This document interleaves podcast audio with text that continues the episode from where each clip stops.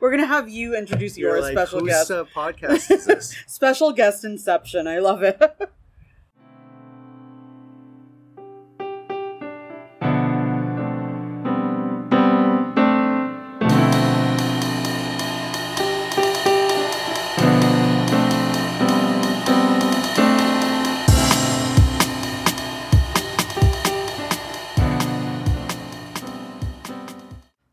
Welcome to Two Girls and a Grape, where we attempt to learn about wine one bottle at a time.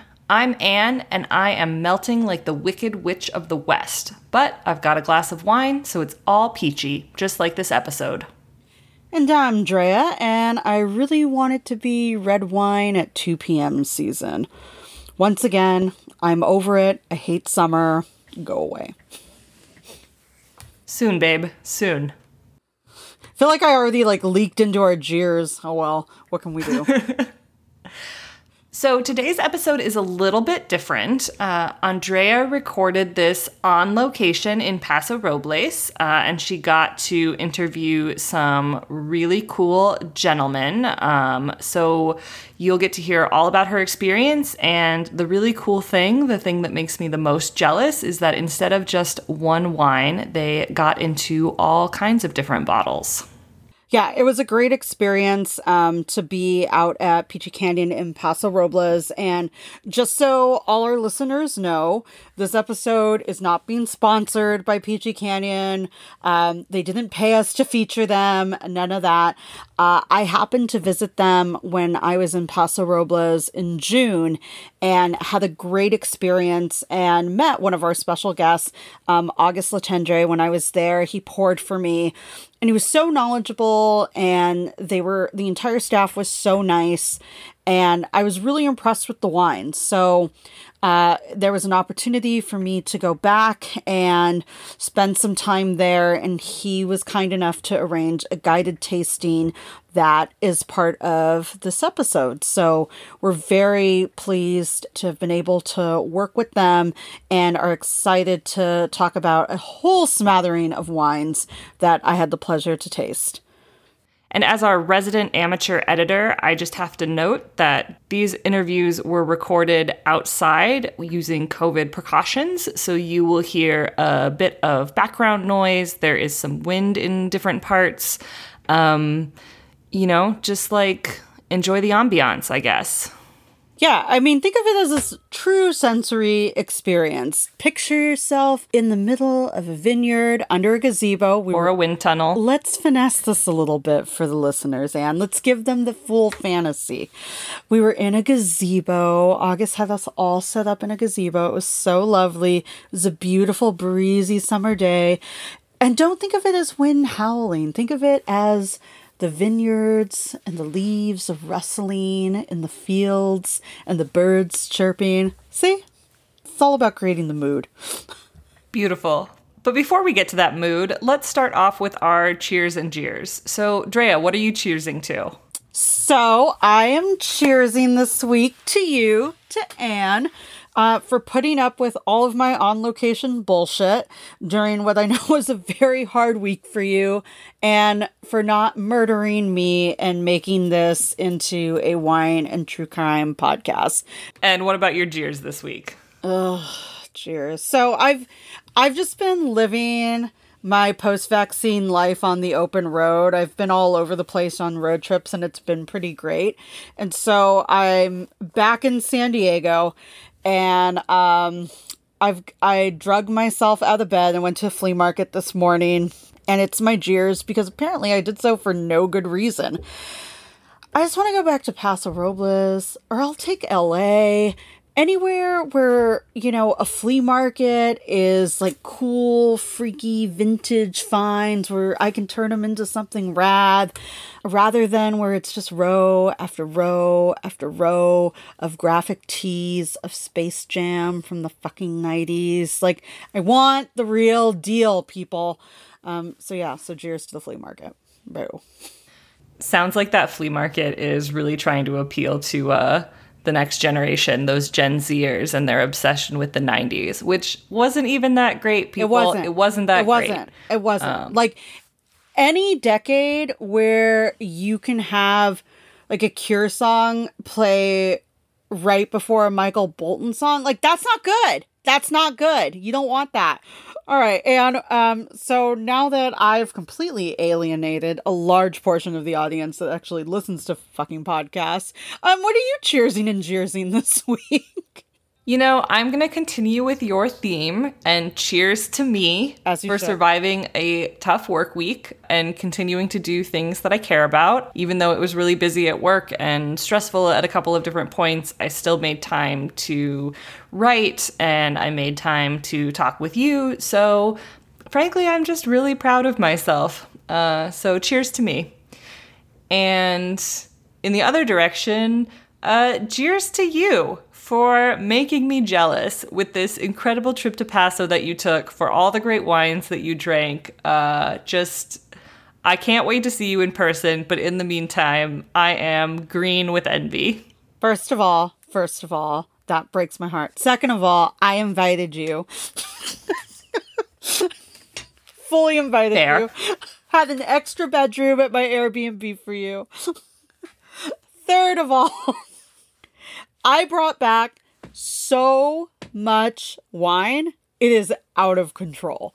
And when you get here, when we are finally gloriously reunited, you are going to be the beneficiary of this. Great. Well, let's get into it. Let's uh let's get on your wine tasting extravaganza and uh, meet August.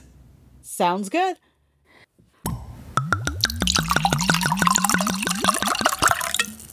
Today we have a very special tasting for you. We are currently at Peachy Canyon in Paso Robles, and we have a special guest, August Latendre, who is a star at Peachy Canyon. Um, he gave me my first guided tasting here, and I had such an amazing time. Definitely wanted to come back. Um, I tried to bribe Anne into flying on into Santa Barbara, but she's like a responsible adult or whatever. So here we are. August, welcome to Two Girls and a Grape. Why don't you tell us a little bit about yourself? Well, thank you. It's so it's so nice to be here with you guys. So thank you for choosing Peachy. Um, so I, uh, well, yeah, my name is August Latendre. Um, I'm a tasting room associate here. I basically help people find the wine they love. And you do a really great job from what I remember my last trip. Thank you so much.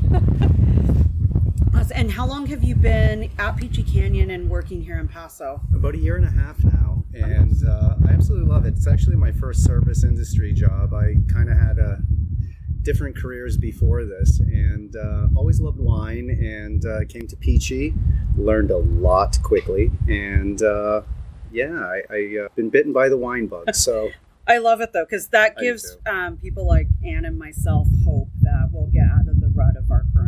So Right. great, this is good. This is good. This is going to be a very inspirational episode. I can already tell. So, what are you excited to drink right now, and what are you just like? I've had enough of this. Well, I'll tell you what. Actually, the one I'm most excited about today, and uh, it's Bailey. Um, you know, it's our uh, organic dry farm Zin that's really silky with a little hint of white pepper on it, and it's definitely the uh, bottle that we all reach for at the end of the day when we're cleaning up here. Um, there's always a few of those, so it's really between that or a uh, hot day. We'll go to our Pêche Blanche or um, possibly the GSM. Nice, Yeah. yeah, at the end of the day. good classic, good Yeah. staple. Yep. And when you have that final drink at the end of the day, and everyone's sort of whittled away off the vineyard, um, what are you and your colleagues cheersing to right now? We're swapping stories actually of the day. Oh no, Uh, we're gonna become a story, Anne. I can already feel it.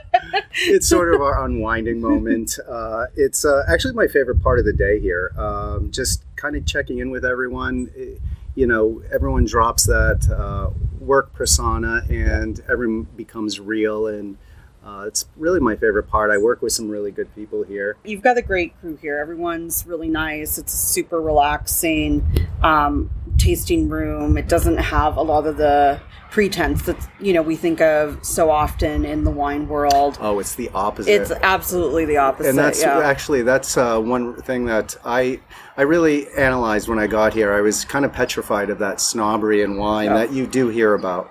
And uh, you know, I came to understand that um, not to knock Napa, but a lot of it comes from Napa. No, do it. I mean, we do it all. We do it all the time on the podcast. right. And uh, you know, the mostly almost all the wineries here are still family owned. Yeah. Uh, they're smaller scale, small production, um, and uh, you know, we're it's a very cooperative industry too. Uh, we we have like an industry night tomorrow night, and Oh, cool. uh, yeah, it, here we're gonna have I think it's like twenty different wineries. We've had them every week, Oh wow, and we invite a different one uh, every week, a different that's group. rad. Yeah. that's great. And you can all learn from each other that way too, which is sure. amazing. Yeah, and I know you have a lot of vineyards here on the property, Mhm. but in Paso in general, I think a lot of people are you know buying grapes from different vineyards and different locations and kind of putting their spin on them. So, do you grow all the grapes here, or are you bringing them from other parts of Paso? Right. Everything actually is within uh, five different AVAs here. Um, we this is one of them here. Uh, they're all within like a five mile span. Some of them take Oh, like twenty minutes to get to, just based on uh, the curvature of Right. the roads and how long it takes where no direct road goes. Um, but yeah, they're all within this uh, Paso area. Um, we have five different AVAs. The other one that we have is at our Mustang Springs uh, ranch, and that's also where we dry farm a lot of our wine and grow the majority of our wines here. Right, So tell us a little bit about the history of Peachy Canyon because I know that they were one of the first in Paso to really kind of set up shop as an institution Mhm. here in the area. They've been in business for a long time. And I have to tell everyone that the reason we originally decided to taste here I was here vacationing with my husband and my parents and my mother had read that this was the location the tasting room was the location of an old schoolhouse That's right. and she's a, she was a school teacher for 40 years so she said we have to go we have to go we have to go and of course we had a lovely afternoon and we all fell in love with the wines took a bunch home um, so glad to be back but yeah can you tell us a little bit about peachy canyon's history and legacy here Oh, for sure. Paso? Yeah. Uh, well, I'll tell you this. We did start in 1988, and uh, we were the ninth winery at the time in, Wow. in Paso.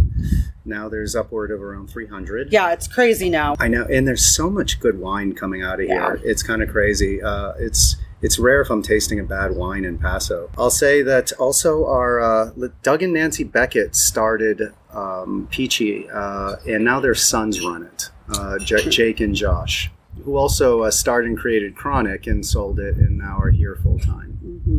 Yeah Chronic Cellars was great too Yeah. oh so they did sell it Yes. okay oh so now they just hang out here and this Right. lo- it's it's such a hard life i imagine yeah I know it doesn't really translate on audio, but if you guys could see the setting, you'd want to be here. Right. It's, it's so It's just- picturesque it- with rolling hills. Yep, lush rolling hills. Harvest is right around the corner for you too. I'd coming imagine. right up in Yeah. October. Yep. Yeah. So everything's nice and green and beautiful, despite the fact that there's a horrid drought here in California. Right. It's fine. We're fine. Everything's fine. What else can you tell us about the vineyards here and the tasting room? Let me frame it by saying how different things are now with COVID, uh, Oh, because yeah. it's kind of like a night and day difference. Uh, luckily, I got the chance to uh, work a little bit before the first COVID shutdown here, and um, we used to do everything right in the tasting room. If you could imagine, we never did anything outside here. Wow. So no. So where we are, we're actually um, positioned in this beautiful gazebo, uh, out in the gardens among the, the the vineyards and the vines here, and there are all these adorable little tables and chairs just hanging out on the lawn, chilling. There's a cute little outdoor bar area. Um, so none of this was utilized space for but parties, yeah. events, Mhm. um, but for the most part, you know, someone would once a while, once in a while, walk out of the tasting room with their glass, and Be like, look, how Yeah. picturesque. and uh, it was really COVID that changed it, along with also the way we serve wine here. Before we would pour directly from the bottle into your glass, and uh, we set this up to be flight style now, with uh, five different uh, wines. Uh, the nice thing about this is it, it kind of changes the way you taste because you get to go at your own pace. and uh, especially if you're in a group of two or three where everyone's drinking at different speeds, Right. um, it, it's really beneficial. And a lot of people will revisit; they'll keep a little bit in there and then go be able to go back to it. Well, let's dive into this tasting. So, I know you're going to tell us a little bit about the flight that you've selected today, and then we'll kind of get into the individual wines. So, tell us why you've poured out these. How many do we have? One, two, three, four, five. Uh, six with Oh, Bailey. six. Well, Bailey's special, though. Yeah, it really is. Um, so, well, uh, you know, for, for right now, we definitely needed a white on the menu, and uh, Pêche Blanche is one of our newer wines. Uh, this is from our 2020 vintage, and uh, it's a white Rhone blend. So it has uh, Grenache Blanc, Picpoul, and Viognier. Uh, the breakdown of it is 67% Grenache, uh, 20% Picpoul, and 13% Viognier. And, you know, you pick up a little note of citrus, lemon zest in there. Mm-hmm. And um, this one's really interesting too. Uh, this one, part of it we uh, fermented in concrete, part of it was in barrels, grown on the west side of Paso in the Adelaida district. Um, we produced 350 cases of this. Um, we added yeast to the Picpoul um, on this Mhm. one, Nice. and um, Gives it a little bit of that richness in there. and you can really tell with what it's fermented in. Uh, I think it's that blend of the concrete and the oak that give it a little bit of texture, give it some structure. You know, it, it's it's it's definitely not a wimpy white, right? Right. You know, it's got a little bit of that velvetyness that comes with the oak. And the, the stone fruit's really popping right now, and it, and I Mhm. think that's something that uh, comes out with yeah uh, uh, the green apple uh, taste, which was really strong when I when we first started pouring it, seems to s- slightly uh, be faded. I think that's that's kind of like giving it some nice acidity though that it needs to balance out that rich stone fruit. Absolutely, and the balance is another thing with this one. It is a Mhm. really well balanced wine. Yeah, that's I don't know. I may have to take a bottle of that home this time around. so next on our list, we have the Mustard Creek from 2018. So this is a Zinfandel, which um, you're also known for here. You do some nice Zins and a Petite Syrah blend. So what can you tell us about absolutely. this lovely? Well, yeah, we are definitely known for our Zinfandels. Um, it's uh, we when people come in, they usually ask, uh, "What are you pouring for Zins today?" Um, and uh, I would say our Mustard Creek 2018 is our lightest um, in body. Um, to me, I'll say that it it really always felt like the body felt like a Pinot Noir. Yeah, Um, but it, it moves away from that because then on the finish, you can really pick up that typical Zin spicing Mhm. kick to the finish. a little bit of that Mm. dark cherry too. That's nice. Yeah, on the finish yep. It's so so, good. You're making me hungry. like now. dark chocolate chip cookies. Well, Yeah. we have a whole pairing section that we're going to get to August. So when we talk about Bailey, um, we'll ask you for all your fun pairing advice Cool. too. I, yeah, I, have tried. I've, I've paired that one with quite a few, and but uh, Anne and I like to eat, so you know, chocolate chip cookies with this one sounds real good. Have you ever gone to? Um, I, I love to talk about other wineries too. Just you know, it's one of my favorite things here. Uh, have you ever been to LXV? No, but I their tasting room is downtown, and their some of their properties not far from the house I'm renting. Oh, nice. So I want to check them out. Yeah. You really should. They do an Indian spice pairing with cheese and their wine. Oh my goodness. I remember someone. At their tasting room in town? Yeah, absolutely. I wonder if they're open late tonight. I'm gonna check. I think they're usually open an hour later than uh, other wineries. Okay, so usually the like, ones in downtown Paso are. Right. Yeah, I was at Serrano last night at like seven thirty, and that was great. That was a good way to end the day. Yeah, they do a really good um, couple of really good blends. Uh, the Jewel is one of them, um, and someone, two guests mentioned it to me. Um, I always like to pick guests' brain too on what they love to taste and where they go.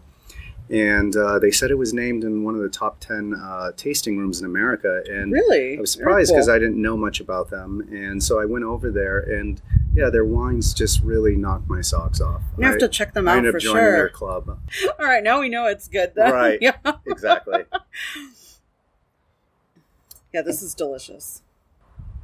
Anne would absolutely like this. She loves a she loves a Pinot. So What do you taste in that one? The first hit is a little misleading. You know, it's really soft and delicate. I'm almost getting floral notes in there. But then you get that nice kind of white pepper with that cherry finish. Like it takes you on a little bit of a ride. Um, you have to chase after it a little bit. And this next one is the GSM. So, uh, for our listeners who may not be familiar with Paso Robles and the wine making techniques here, the GSM is kind of the bread and butter of this region. So, can you tell us a little bit about a GSM? You can't really go to a place without seeing a GSM here in Paso. Yeah. Um, that's a. Uh, they're all Rhone varietals. It's a. Um, it's Grenache, Syrah, and a Mourvedre blend. This one is actually uh, dry farmed from our Mustang Springs Ranch. Love that. Yeah. Uh, the fruit for the wine was fermented in small lots uh, with hand punch downs three times a day. And then, after gently pressing, uh, the wine's aged for 14 months in a combination of French and Hungarian oak barrels. And uh, the breakdown on that is 69% Grenache, 22% Syrah, and 9% Mourvedre. Oh, this is delicious. It's tasting with a little bit of spice to it. I was gonna say, I, I'm even on the nose. I'm getting some baking spice on there Yeah. too. Um, but again, that that pepper from the Syrah kind of cuts it. There's on the nose. There's a little bit of an herbal note too, Herbaceous? Yeah. which I like. One another thing too that's great about doing outdoor tastings is the visual uh, of the colors too, Yeah. of all the wines too. Uh, you know, really that first thing we forget how much that affects when you look at a wine. You you kind of already have a preconceived notion of what What it's it's gonna be. And uh, I think it's fascinating to see just the different sort of variations of color, variety of purple and ruby, and throw all these wines. So it's really nice doing outdoor tastings for that aspect of it. Well, on this lovely white uh, picnic table we're at doesn't doesn't hurt. yeah, this is delicious though. I mean, they're all they're all they've all been delicious. Okay, so our fourth wine on the list is the 2018 Misbehave Malbec. Uh, that's actually grown right here on the property behind this block right here. Oh wow! So where we're sitting, we're literally looking at those grapes. Oh, I love that. Our Malbec is, uh, you know, here's the thing that I've noticed with uh, Paso Malbecs. They're just there's they're so much different than the Argentinian style Malbec uh, that has that big Malbec bite with harder tannins in it. Yeah. Um, this is a French style. It's it's a bit lighter. Um, Really fruit forward on the nose. absolutely, and these these tannins seem to be light and lingering. It almost gives me. It reminds me of a Gamay on the nose, almost like that same like kind of fruity, vaguely fruit punch vibes. It's I'm also picking up in the Malbec right now. Um, definitely rosemary, mm-hmm. Some bright herbs, yeah. rose petals. A little bit of violet. And definitely Ooh. crisp fruit. Yep. Good acid. You get that nice acid punch. And Malbec is another one that um, I'm liking more and more as as the time goes on with it. Uh, I was a little intimidated by Malbecs just because I, I, I again I'm not a fan as much with the uh, the Argentinian Malbec. It's Yeah. just a little too harsh for my palate. Um, These are definitely much more delicate um, and fruit forward. But all the wines here at Peachy Canyon, I think, have that finesse to them, which Right. is really nice. And so, you know, I think we were talking earlier about preconceived notions and, you know, looking in your glass and kind of thinking, okay, this is what this is going to be. And I, I think here, one of the things I really respect about the winemaking practices and the finished product is people can still be surprised. And so, you know, I know a lot of white wine drinkers, you know, who are going to die on that Chardonnay hill Right. and are just like, oh no, Zin, absolutely not. But these wines are are have such a delicate touch. I mean, they still pack a huge flavor punch. I think they're well balanced, but they're approachable in a way that speaks to the finesse in the winemaking. you know, that's a really great word for this Malbec, approachable. Okay, so the last one on our flight is the Petite Syrah, Yeah. right? What a great way to end a tasting Yeah. sheet too. So, what can you tell us about the Petite Syrah here? Well, let me uh, start off by saying this is 100% uh, Petite Syrah. We made 301 cases of these. Um, So, I like that. Three, not 300, 301 301. here. Yeah. Someone squirreled away a case somewhere. Candied strawberries on the nose. oh, yeah. Chocolate. Mm-hmm. Slight chocolate. Definitely tannic, but and I typically not a, usually a fan of tannic wines. Um, it- this one just works. Yeah. I think it's the balance, though. hmm I think because you get your the initial mouth is very fruit forward, um, rich, you know, overripe strawberries, raspberries, some cherry in there. There's a lot of nice summer red fruits that hit you right away, and then uh, you get kind of those deeper, more tannic driven flavors towards the end. Again, another one that takes your palate for a little bit of a ride as you sip on it. This is 14.5% ABV. Oh, so this is a, a big boy. Yeah. Yeah. We drink a lot of wines on the podcast that are typically between 12 and 13. You know, just a funny story because we were talking about alcohol by volume. Um, I had this uh, amateur winemaker come in here. Uh, He was here for a tasting, and he was he he made zin, and he goes, "Do you want to try my zin that I made?" And I'm like, "Okay, sure, I'd love to." and uh, at the time, it, we had a different tasting room manager, and she was out here with me, and. Uh, he gave it to us, and with a straight face, he's like, "This is seventeen percent, uh, 17? yeah, alcohol by volume, or upward of seventeen, and uh, it tasted like straight up rocket fuel. Oh, jeez. And you obviously no. don't want to insult anyone, Right, so, yeah, you you're like, mm, mm. looking for like a quick dump bucket. if you were outside, you could just be like, oh, Right, oh, the wind took The it wind here took in it. Paso, you know. look at that. Look at it go. Ooh, that win though. Uh, August was a real champ for putting up with that wind and getting us through that tasting. At one point, one of the glasses did start rolling down the table, so it got a little dicey there. Uh, but that really just encouraged us to kind of keep our glasses full and uh, keep working our way through that wonderful flight that he poured. So, all's well that ends well. When you described where you were and sort of the grapes around you and that beautiful white gazebo and just the views that you were seeing, that was the point where I was the most jealous as I look around my little New York apartment. I'm sorry, I love you. So, what was of the the five wines that that August poured for you? What would you say was your favorite from that tasting? So I had two that I really enjoyed that particular day. And full disclosure, when I visited Peachy Canyon in June for the first time, I tasted both of these wines. And what's interesting is when I tasted them in June, they were not my favorite. Yeah, you mentioned that. Yeah, when I tasted in June, um, I loved the rosé. I loved uh, the Bailey, which we'll get into again uh, in this episode, and I really love their Cabernet that they call Divine. And so I was really looking more towards the heavy reds at that moment. And in June, it was a lot cooler. The nights were pretty chilly. Uh, so I think those wines were just like pouring really well at that time. Uh, August, in his guided tasting, talked a little bit about, you know, sometimes it's just the right time for a wine.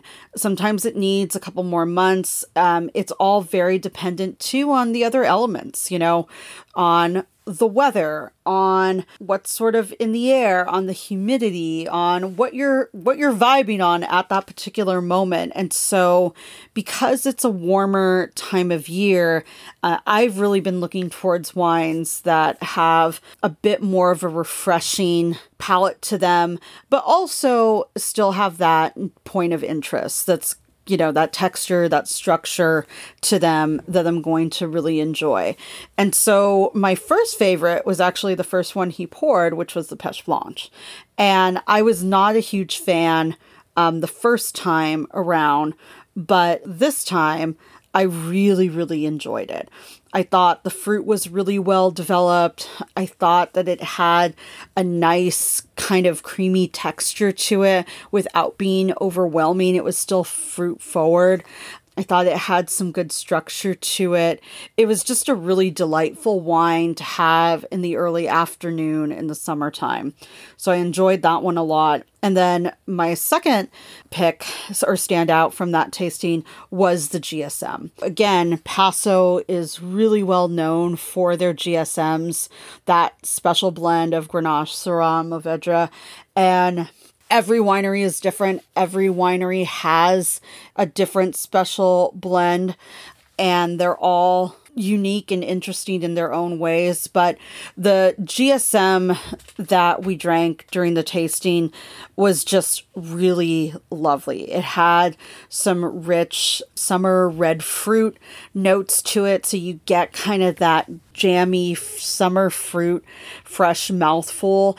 And then because of the Syrah content in this particular blend, um, it just had such a nice kind of white pepper, um, herbaceous finish to it. So it was like the perfect wine, red wine for summertime, I think. Ugh. And this is why I'm jealous. This is why I'm jealous of you. Well, I mean, she may or may have not come home with a couple different bottles. So there you go. And this is why I love you. Mm-hmm, this is why mm-hmm. I love you. Mm-hmm. That's right. I take care of my bitches. Let's not forget this. So, you also mentioned when we were recording that August had this amazing notebook that he was using that just sort of captured everything. And I was just wondering if you could talk a little bit more about kind of what was in that, what it looked like, you know, give us that full sensory experience again. And then you've also talked about taking notes at different points. So, like, what's your process? Yeah, so the the notes are kind of twofold. Um, whenever you go to a winery or a tasting room, you're going to get a whole array of information. Or let me rephrase that you should get a whole array of information. And it usually comes in two forms. So, a lot of times when you sit down or when you're at the bar and you order your tasting flight, they will have a, a, printed menu that tells you what you're going to taste that that day. And most vineyards um, and tasting rooms rotate. So whatever they have open, whatever the season is, you know, whatever's available for purchase, that tends to be how they sort of work through their rotations. So, for example, uh, in Paso, when I was there this time, a lot of places were out of their rosé or their whites. And it's still early in the season, but it's been so warm that that's what people want to drink. So they're obviously, if they don't have them for retail, they're not pouring them in their tasting room um, because that would just be cruel to really love something that you then cannot have. So they'll have a tasting list, and that tasting list is almost like a miniature menu and it gives you some basic notes about the wine. It's going to tell you the year, it's going to tell you the varietal, or the blend and the percentages. And then it's going to give you some basic tasting notes and possibly the more um, elaborate ones will give you some pairing notes as well.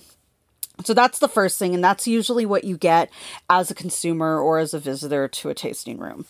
Now, if you're working in a tasting room, and sometimes if you're a consumer too and you ask to see it, or sometimes they'll just even have it at the bar, they'll there will be a binder that has a collection of wine tech sheets. And these tech sheets are used in the industry both at you know, wineries and tasting rooms and for distributors when they're out, you know, selling their wine to different wine shops or restaurants or whatever.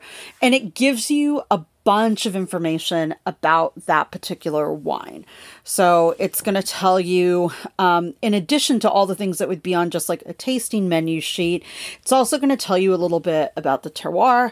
So it's going to tell you about climate, it's going to tell you about soil, it's going to tell you a little bit about harvesting process, fermentation process, aging process, and its pairing and tasting notes are going to be more elaborate.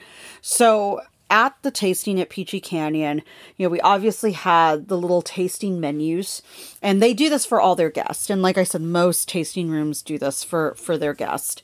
Uh, and then August did bring out the binder of of wine text sheets. So, you know, we were able to kind of peruse that, and he had that as a reference for the tasting in case there was a question that came up um, that he had to consult the book for. And that's going to be, again, kind of your more process oriented stuff that has to do with um, terroir and methodology of winemaking. And then both August and I, you know, have our own process for taking notes. And so when I am tasting strategically, I should say, uh, which I've been trying to get back into. I've been a little bit rusty, but I carry a. Ta- it's just it's a little notebook. It's a little field notes book. I like something small that I can carry um, in my bag or you know put in a pocket, and I'll do certain notes. And August and I were kind of comparing notes, and we, we tend to take the same thing. So, name, vintage, varietal, um, origin. Those are kind of the basics, right? That we talk a lot about on this podcast. So, every time we introduce a bottle and we go through the different specs, uh, ABV, price point, all of that good stuff, kind of the the basics of information and then I'll do tasting notes. So I tend to keep track of three core things um, color, body, and then my tasting notes in terms of, you know, what I get both on the nose and on the palate. And if something really strikes me, I'll kind of jot down some pairing notes, especially if I'm if it's a wine that I'm going to purchase and take home.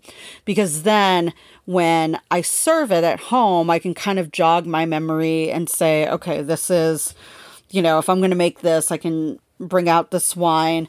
And then there are other wines that are just great sippers, right? You can just open them up and have a standalone glass or standalone bottle, let's be honest here. And that's something I always note too. So if you're just kind of you know, settling in for a long evening or you're going to watch a movie. I have notes in, in my tasting book that's like goes great with popcorn, you know, that type of thing. So they're kind of little reminders to myself to jog my memory when I'm looking for a certain bottle. And the other thing about taking notes that I think is great too is we've talked a lot on the podcast um, about how wine is about personal taste. And a lot of that has to do with point of reference. And so for me, tasting is really about expanding my palate. And it's it's such a referential process. So for example, if you say that a wine has you know, a tartness akin to underripe, just underripe raspberries. If you've never had a raspberry, you, you don't know what that tastes like, let alone what it tastes like to be slightly underripe. Everything we talk about in wine tasting is about point of reference. And so I'm a firm believer that the more you travel, the more you eat, the more you drink, the more you kind of seek out different flavor profiles, the more sophisticated your tasting palate's going to become.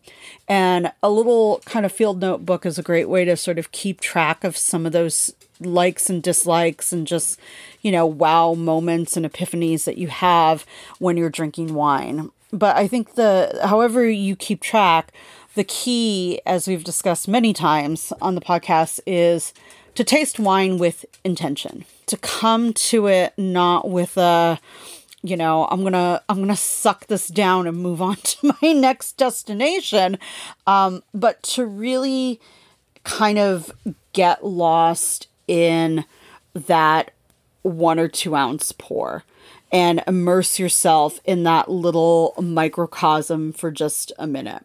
That's, I mean, constantly beautiful. Like just hearing you wax poetic Aww. is about wine is fun. But I think you're so right. I mean, anything that you are paying careful attention to, it helps. It just helps you pay closer attention when you're writing something down, when you're making a note of something. Yeah, I mean, that's the other thing too, is it really helps jog the memory. Um, when you make that translation from your brain to your hand to a piece of paper. And, you know, there are a couple of, for example, there's a lot of bodegas down in Valle de Guadalupe that I've I've tasted at over the years and when they pour certain things like I I can remember tasting that particular wine or you know a previous vintage and and some of the notes I had.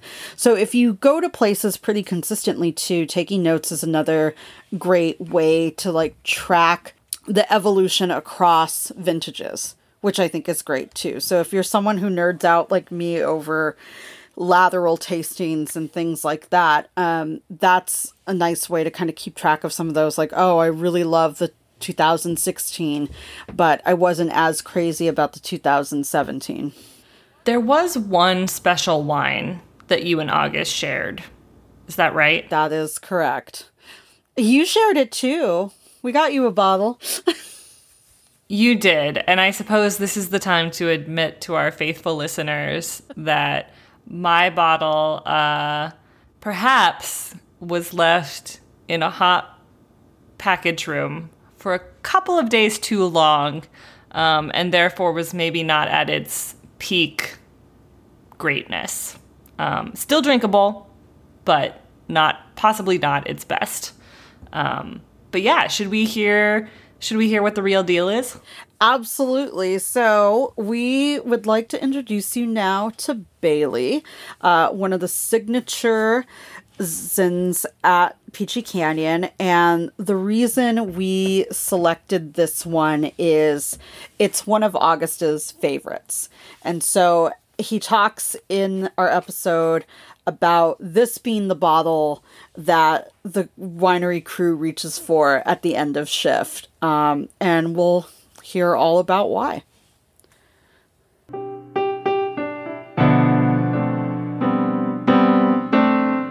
August, thank you for guiding us through um, so many of the great wines that you produce here at Peachy Canyon. But the bottle that we're really highlighting today is the Bailey's Zinfandel from 2018. And we always have a reason for why we select a mm. particular wine. And the, the reason here is twofold. So when I visited Peachy Canyon for the first time in June, I really loved the Bailey. It was such a great easy drinking Zin. It was all the things I liked, plus a few surprises. But two, it was really your recommendation for this episode for what we should highlight. So mm. it was pouring incredibly well. And so I wanted to, you know, have a meeting of the minds, so to speak. But for our listeners, just to give you some of the specs on the bottle, um, this is the 2018 100% Zinfandel of Paso Robles. The price point is about $48. So you know, for us, it's a little bit on our higher end, but it is absolutely worth it in every way, shape, or form. And our ABV is sitting at 15% for this bottle. So it is going to pack, you know, a punch. It's a little different from some of the natural wines that we've highlighted in the past. It's around 11.5 to 12%. So this is this is what you want for that cooler, breezy summer night. And August, our special guest, has his own special guest. It is special guest Inception, and yes. I love it. So, would you like to introduce sure, your like special guest? Over your podcast, do it, but, do it. Uh, yes, Less work for me. Do it. I'm going to introduce you to my boss, Skylar. Skylar is actually. Uh, one of the brightest people I've ever talked to about wine here, and uh, he always has a wealth of information and uh, just very approachable about wine. Uh, I feel like he can break it down really well for uh, the novice or the profession, you know, professional. Uh, I I'm so glad we're talking about Bailey. It's uh, you can I, it always puts a smile on my face for some reason, and uh, I did mention earlier it's kind of if we're to pour a, a, glass at the end of the night when we're cleaning up, it it usually is Bailey. Nice. Um, it, it's a uh, silky zin with a little hint of white pepper on it um, on the finish. And, um, you know, I, have paired this with so many things. I've done it with Indian food, which came out really well. Nice. Uh, and uh, I've tried to do something lighter with Indian before, like a GSM. Just didn't hit Gets for me. lost, yeah. And uh, I've also had Bailey with uh, ribeye, and uh, Well, uh, yeah. and it went really well. I'm into that. Anne's a vegan, but whatever. She's not here right now. It's fine. so, Skylar, tell us a little bit about yourself and what you do here at Peachy Canyon. Well, thanks You for the sound very invitation, important. both of you. Um, I s- joined Peachy Canyon about two years ago as director of sales, initially uh, focusing on our wholesale business, and starting uh, January of this year, also all of our direct to consumers, so e-com tasting room wine club. Uh, which is fun. I was a general manager at another winery in Paso for a little over seven years, and director of sales for a big winery in Paso for 14. Uh, so I feel uh, super excited to be uh, working with the DTC area again. So from the time I got here, you know, a new job, you have to learn about the wines the winery. Uh, it was very clear from the very get go that Bailey was uh, a special wine. Uh, strangely, for our DTC wines, it's the only wine that we make from purchased fruit. oh, interesting. So Peachy has 103 acres Okay. uh, planted that between our, our bosses Jake and Josh and their parents, the founders Doug and Nancy Beckett. Uh, there's five vineyards across three different sub AVAs. Bailey is, uh, and so uh, of the wines that we make for our wine club and the tasting room, this is the only one that's uh, that's purchased fruit. Peachy Canyon started like its original location was on Peachy Canyon Road. Right. I remember that from our last trip here. Ah. You told us. And now the winery that is where Peachy Canyon started is called Minassian and Young. And the Bailey Vineyard is down the road from that. So nice. our bosses are, I think Jake's 46 and Josh 48. They moved here when they were um, kids, and the Bailey Vineyard was already planted and, and producing. So Dave Bailey uh, has always grown, uh, cultivated this organically. Uh, he makes a little bit of wine for himself, but but mostly he's a grower, and we're lucky that he honors a 40 plus year uh, relationship and still continues today to give us enough to make all of 420 cases. Wow, that's awesome. So that's like 17 barrels. Uh, each barrel's got about 25, 25 cases in it. So, but the, yeah, the, when I got here, the, the, the people in the tasting room that's saying this is the wine club uh, favorite and um, the tasting room customers' favorite. So I was not completely objective when I tasted it the first time. they were like, "You will like this." Yeah, You yeah. You- exactly. You're gonna like this, and I do. I think it's delicious. Fifteen percent is is um, big for us. Mhm. It's not big for Zin for the Right. neighborhood. Absolutely. Yeah. Um, a lot of uh, there's two ways of getting to fifteen percent. You need to get there the the the original way, which is you have healthy vines, and they continue to produce sugar and ripen the skins. So you've got both good sugar and good anthocyanin development. Um, but if perchance you your vines aren't 100% healthy, then you get to 20 or 15% alcohol through dehydration right. and a lot of those wines that are 16.5 that get through through dehydration taste like it. They're Yeah. they're more plummy and pru- or pruny and a little raisinated. Yep. You get. And this some- is bright. Yeah. And you know, this is also something that I've noticed. This to me, out of when every so often we'll get people in and they won't realize we're known for our zins, and you'll mention Zinfandel and they they have a bad image of it. Right. They're like, oh, they like And- recoil. yeah, and it's like what we were talking about earlier with uh, you know preconceived notions of it. Bailey is a converter to me, Mhm. and you pour that for someone and uh, you describe it a little bit, let them sit with it, and uh, they're more. It's a very approachable zin. It's really beautiful. It's it's very well balanced. It's, It's really very silky. smooth. Yeah. Mm. One of the things I really appreciate about all of the wines I've tasted here over my last two trips are they have a finesse to them. Mhm. Like And they that. have a delicacy that they've been touched with just the right hand um, to to make them into some really seductive, beautiful wines. Well, that's, those are really nice things of you to say because those are. I, I, I sit on the blending team, uh, and those Oh. are those are our Goals. our goals Nice. is to make wines with really really beautiful mouthfeel uh, you know, we make six, sometimes seven different Zinfandels, and it's important that when people come and taste, um, they each one has a distinct personality. And to me, this is this is dark. The blueberry meets blackberry, um, but not Black plum, but not yeah. tart. Right. Yeah. It still has that soft kind of fruit landing. Um, you, it's it still feels like summer, if that makes sense. You know, it's I, I think it's really lovely. When I tasted it the first time, um, I was impressed. I took a bottle home, and then when August suggested it, I was like, yes, let's Yeah. do this one. But yeah, it, it pour. You're right. It's pouring really, really well right now, especially on a day like this where it's nice. Got that nice cool breeze. It didn't get to the 100 and whatever it was supposed to Right. be. Right. Yeah. You know, there's there's there's not a lot of Zinfandels that I like drinking without food, mm-hmm. Mm-hmm. and this is one that if if I was at a friend's house and they were serving this, um, I would have this as well uh, in, in place of a glass of rosé. Uh, because it does have a, a nice, a nice freshness to it, and it's it's pretty. It's just really pretty. Yeah. It's an elegant wine It's really beautiful. from a non-elegant grape. That's a really good way to put it. Mm-hmm. Elegant. An elegant wine from a non-elegant grape. That's so.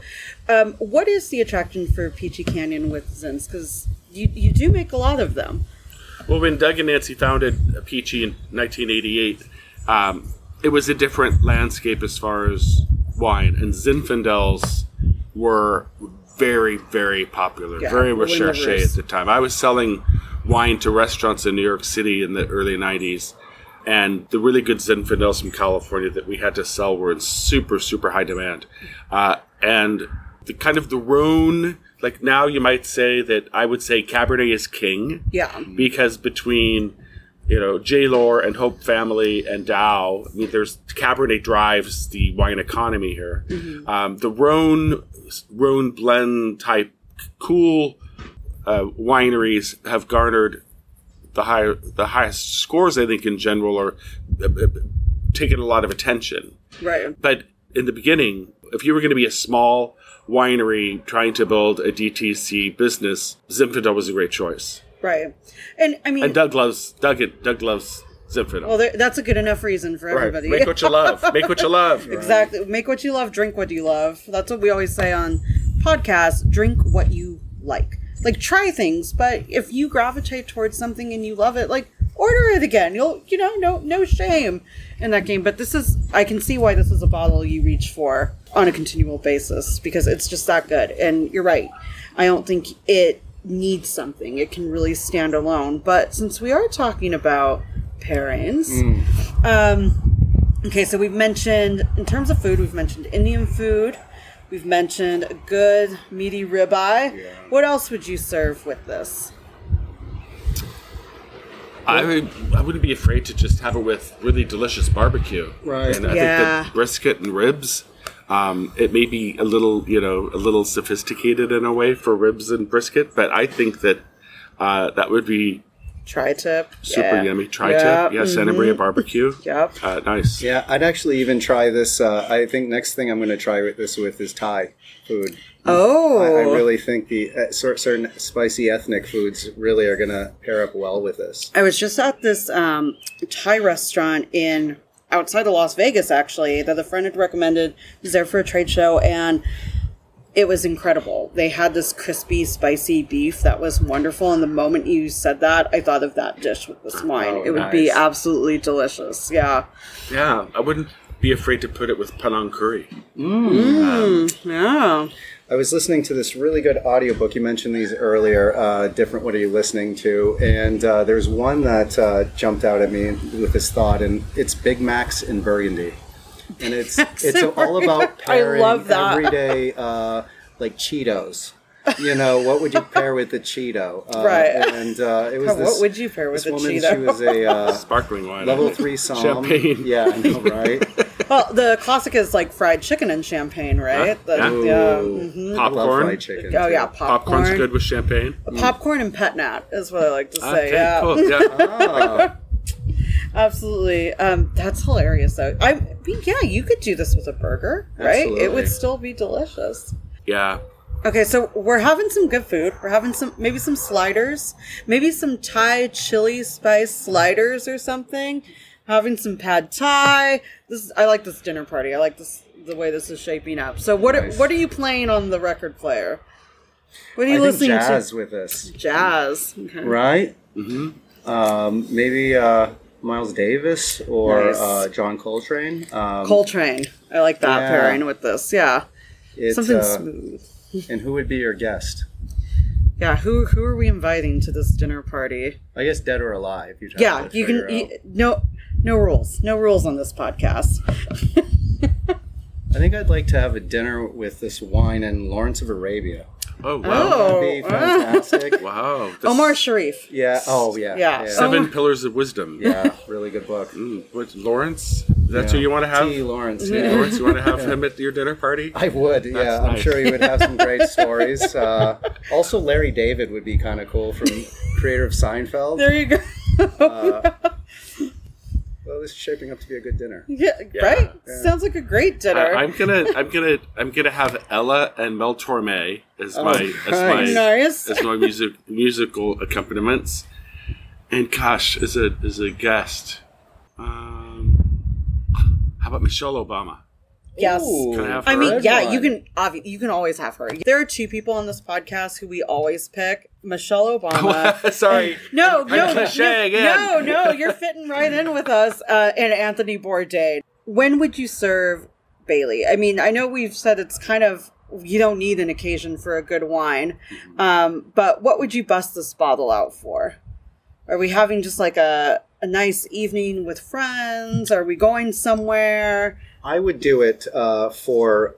It's the t- kind of bottle that I would probably open for a friend and just have a split it on the spot and uh, love have that. a couple of glasses and chat because it, it's not overwhelming to me Mm. and um, it, it. I feel like it's a mood shifter too. It you can kind of blend in whatever you want with it. it, it just feels very neutral like that. Yeah. it wouldn't it its price point and uh does not make it an everyday wine for my wife and I to have at home. So it would be we'd we'd have company. Nice.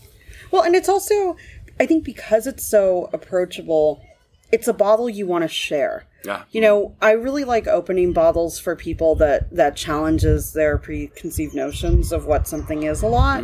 And you know, for someone who is like, "Oh, I don't really like a Zin," it would just you know make me want to open this bottle even more. Like, oh, really? It's Right. such a Don't, fun huh? thing to Yeah. do. You know, Let me prove you wrong. Yeah, and I, we also did that with our rosé this year. There was a lot of people that said they disliked rosé that uh, Okay, we fancy, poured yeah. our, uh, our 2020 rosé for, and they were like, "Okay, well, this doesn't taste like the typical rosé because it's light, it's dry, it's crisp." Right. Yeah. And we sold out of it in two and a half months. So yeah. really so there you go. It was the easiest selling. People love a rosé. They Yeah. love a rosé. Yeah. especially in the summer when it's nice and warm out. Yep. Well, this has been lovely. Is there anything else you'd like to share with us about Bailey or about Peachy Canyon? Well, I would say if we're going through one of those a very rare generational transitions. So Doug and Nancy uh, started the winery in '88. Their boys grew up in the vineyard, in the winery. Uh, decided they didn't want anything to do with it. They both went off, kind of got bored, started their own brand, which became Chronic sellers. Cellars, Built that up, sold it, and and and came back technically two years ago, as Doug and Nancy were retiring. So we were kind of adopted the moniker Peachy Canyon 2.0. The first Peachy Canyon for 40 years or or 30 plus years um, had a very large wholesale business Right. Yeah. and now we're we're we're scaling that very much back. So the boys are much more interested, boys Jake and Josh, uh, in in in focusing on producing estate grown wines from the hundred ish acres we have, and uh, and focusing their ambition inward instead of instead of outward. They've already exercised so many of those other muscles and scratched those itches with the Right. Peachy Canyon one and and Chronic that uh, they want to make this a, a, a contender for you know the, the rest of our neighborhood. Yeah, I love that. And you can really tell in sort of Peachy Canyon's presence too. So after my first visit here, I was having dinner. Um, a friend of mine who's in the, the restaurant industry, she's managed a number of large restaurants in both Hawaii and Los Angeles. And I was like, yeah, I had an amazing experience at Peachy Canyon. She's like, wait, what? you know, um, and I was talking to her about your list and, you know, some of the, the higher end um, bottles on here, and she was like, "That is not the Peachy Canyon I remember." You know, Right. and Right. and um, I just I think it's so important too for businesses to continually like look at the market, look at what the market demands, and also really think about what the landscape's providing. Right? You know, a lot of people do huge commercial wines, and but that's what that's what they are. And if you're really looking to have something special and something that's finessed and sophisticated, you know, that's a harder find, right? And sometimes a harder sell, but I would say more than often not. Like people are into their wine. They'll Right. Right. we continue to work on recreating a new narrative. Mm-hmm. It, disseminating it is not easy. It's mm. more like turning a uh, an aircraft carrier than a speedboat. right. Uh, but, but we have a great staff, including August, uh, here to to help do that, and it's going to be one impression at a time. Yeah. Well, I'll tell you what. Every time I'm in Paso, this is one of my stops on my list. Oh, so nice. Um, it's been wonderful to have you both guide us through these lovely wines and agree to sit here and put up with us. So Oh, you guys are great. I'd like to add one thing too. Oh, you yes, know, if, please. certainly if you're in the Paso area, please pop in here, and because one of the things you're not going to pick up just from the audio is the beauty of this oh, place. And, absolutely. you know, yeah. pop in for a tasting here. You can. Uh, all of our uh, tasting room associates are really talented. Um, and uh, if not, you can also order online if you can't get to this area. Yeah, that's uh, another great thing Ship it to you. about Peachy Canyon is your distribution and your reach. Order from the website. Every bottle that is currently available is up there. Um, Wine Club is also a great value. Right, and everything you've tasted today is really available th- through us. You're not there's we have wines and fine wine stores around the country, but they're not the wines you've tasted today. So Right, yeah. so if go to the website and see what sounds good. Um, but, I mean, it's all good. yeah, So the website is peachycanyon.com. And if folks visit and want to tag you, what are your social media handles? Well, we're definitely on Instagram and on Facebook. At Peachy Canyon? Yep. Okay. And Are you doing the TikTok with all the children these days? we have not yet.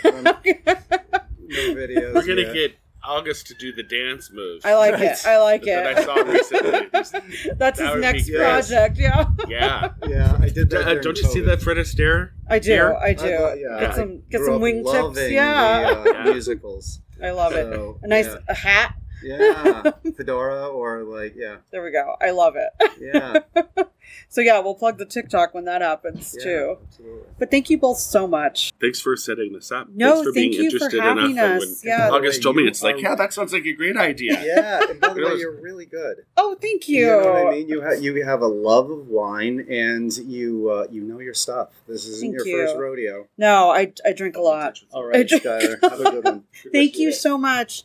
Thank you so much to August and Skylar and the whole team at Peachy Canyon for making time for us and for making this interview possible.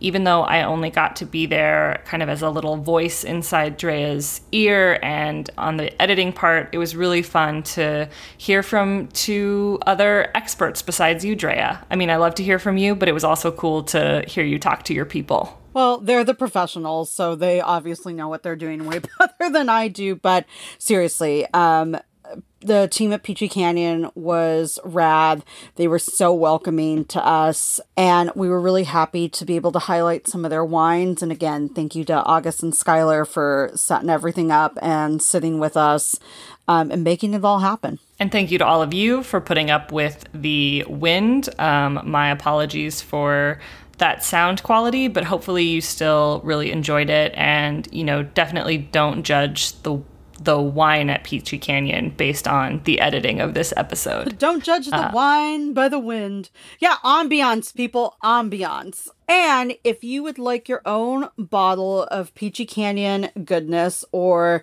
you are interested in purchasing any of the wines that we tasted during this episode, you can find them all available on the Peachy Canyon website. Um, you can also follow them on Facebook and Instagram at Peachy Canyon Winery. So uh, show them a little bit of love. And yeah, I know I'll be drinking more of their wines. Next bottle, we will be featuring Drea's arch nemesis, a Chardonnay. Guys, we're drinking a uh, Chardonnay. And if you want to know which Chardonnay and drink along with us, you can follow us on Instagram at Two Girls and a Grape Pod. You can tweet at us at Two Girls and a Grape. That's the number two. But again, you won't find anything out there. So definitely stick with the Instagram. Killing me. And you can also email us at Two Girls and a Grape Pod at gmail.com. Be sure to give us a follow to see what we're drinking and definitely also follow our friends at Peachy Canyon. And if you like what we're doing here, even if you don't like what you're do what we're doing here, uh, the best way you can help support this podcast is to go onto iTunes or whatever platform you use and like this podcast, give us a rating, give us a review, subscribe. All of those things really help us and help us know what you're into and what you like. Until next time, Salud. salud.